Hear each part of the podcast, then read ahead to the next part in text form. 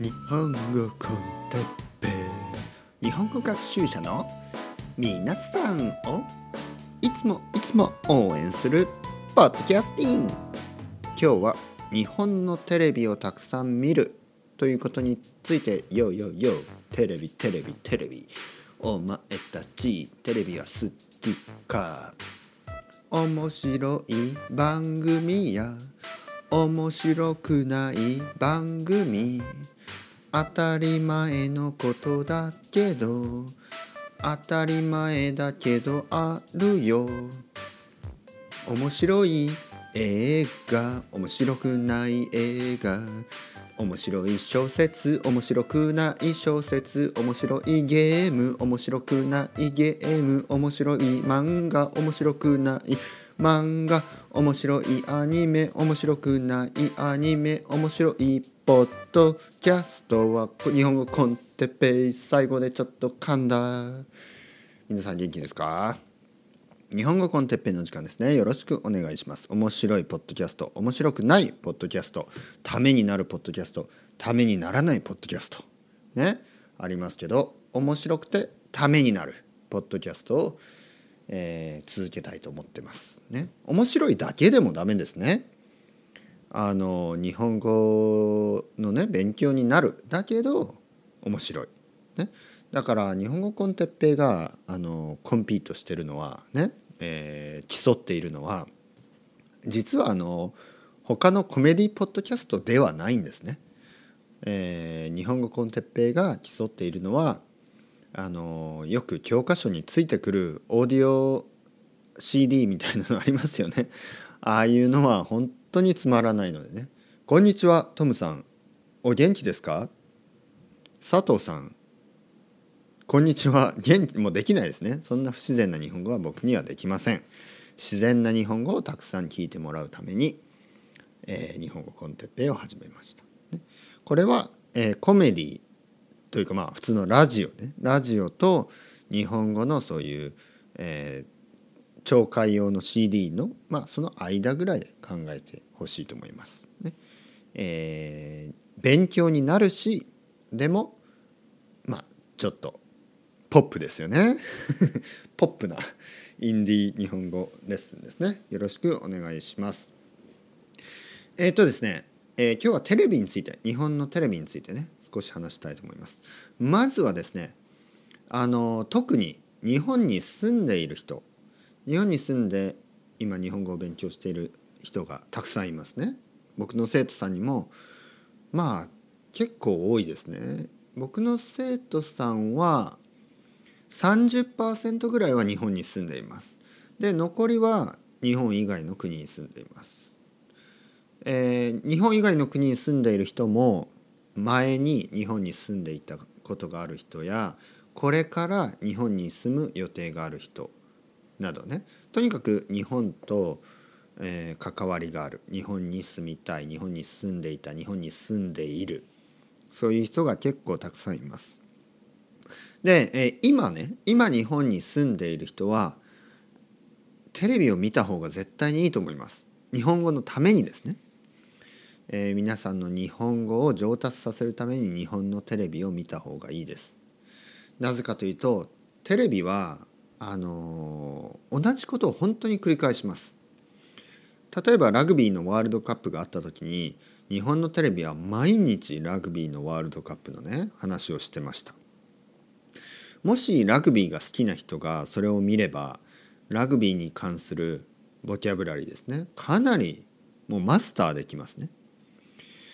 で例えば今はあのうんまあ年末ですからね正月のこととかそういうことを年末年始のね話をしていたり、えー、大事な日本文化ね日本の文化に関わる単語がたくさんたくさん出てきます。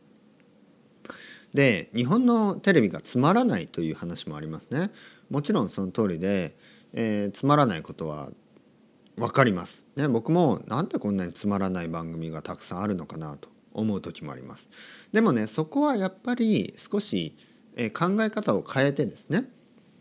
日本語の勉強のために僕はこれを見ている、ね、そしてまあたまにね面白い番組があればラッキー。ね、でも面白い面白くないじゃなくてやっぱり日本語の勉強のためには日本のテレビを見るのが僕は一番いいと思います。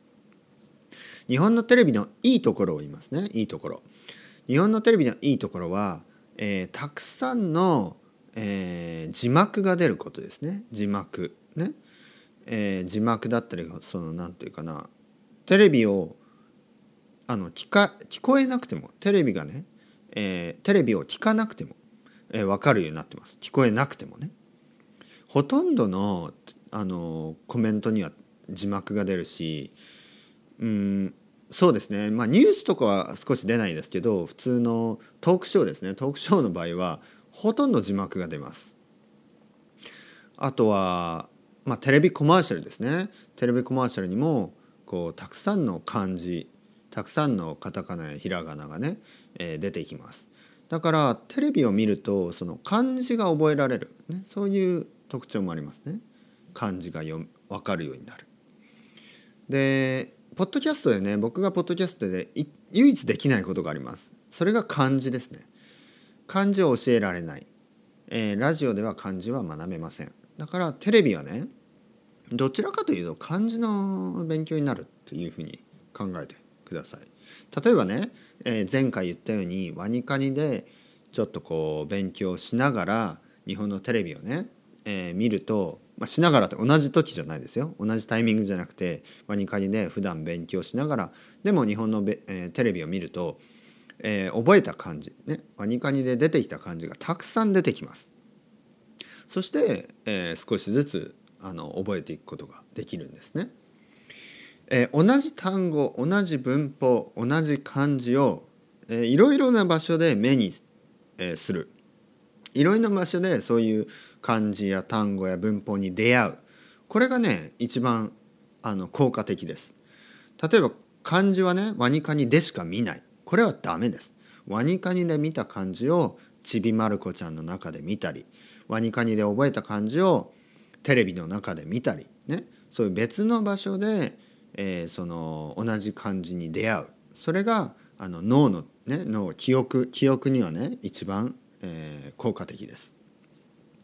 まあ、そういう意味では毎日毎日、えー、テレビをね朝朝起きて例えばテレビをつければあの天気予報とかね天気のそうすることによって天気のボキャブラリーはほとんど大丈夫ですね。えー、そしてまああのニュースとかねあとはもう全然意味が分からなくても意味があります。例えば日本語でどういうふうにその、えー、外国人の名前が発音されるとかね。ドナルド・トランプ大統領ね。ドナルド・トランプとかね、えー、何、えー、ボリス・ジョンソンとかね、えー、全然分からなくてもあドナルド・トランプか、ね、ボリス・ジョンソンかとかね。そういうふうに日本語の発音、ね、日本語でどういうふうにそのあの日本人以外のね人の名前とかあの、えー、町の名前とかねフィラデルフィアとかねフロリダとかね、えー、ミシシッピみたいなねそういうふうにどうやって発音されているかそれをねそれを聞くだけでも意味があります。でやっぱりネットフリックスですよね。ネットフリックスはあの日本語学習をかなりあの日本学習の敵ですね。えー、まあ味方にもなります。味方で言えば例えばじゃああのテラスハウスを見るとかねそれはあのいい使い方だと思います。例えば、えー、アメリカに住んでいる人が日本のテレビを見たい場合は、まあ、ネットフリックスでテラスハウスを見るとかねそれはあのいい方法ですね。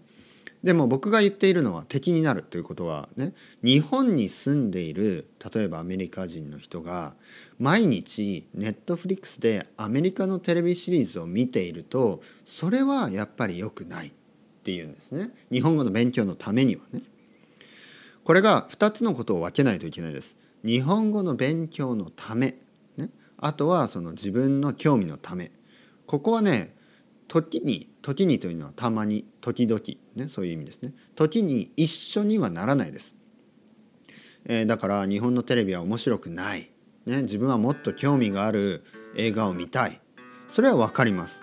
だけどやっぱりここはですね日本語の勉強のためというふうに割り切ってお割り切る。割り切るというのはもう、うん、まあ仕方がないと思うっていうことです。ね、ああこのテレビ面白くないなでもやっぱり日本語の勉強のためには見てみようとかねできるだけフィクションじゃない方が僕はいいと思います。よくあの日本のテレビを見るとあのなんか食べ物のね食べ物の食べ食べているだけとかねでもねあれは何回も何回も繰り返すんで皆さんは退屈に思うかもしれないけどすごくね効果的な勉強方法です。ね、繰り返し繰り返し同じようなことを言うのであの発音の勉強にもなるしね、えー、日本人はあこうやって話すんだ。ってねその話の会話のテンポですね。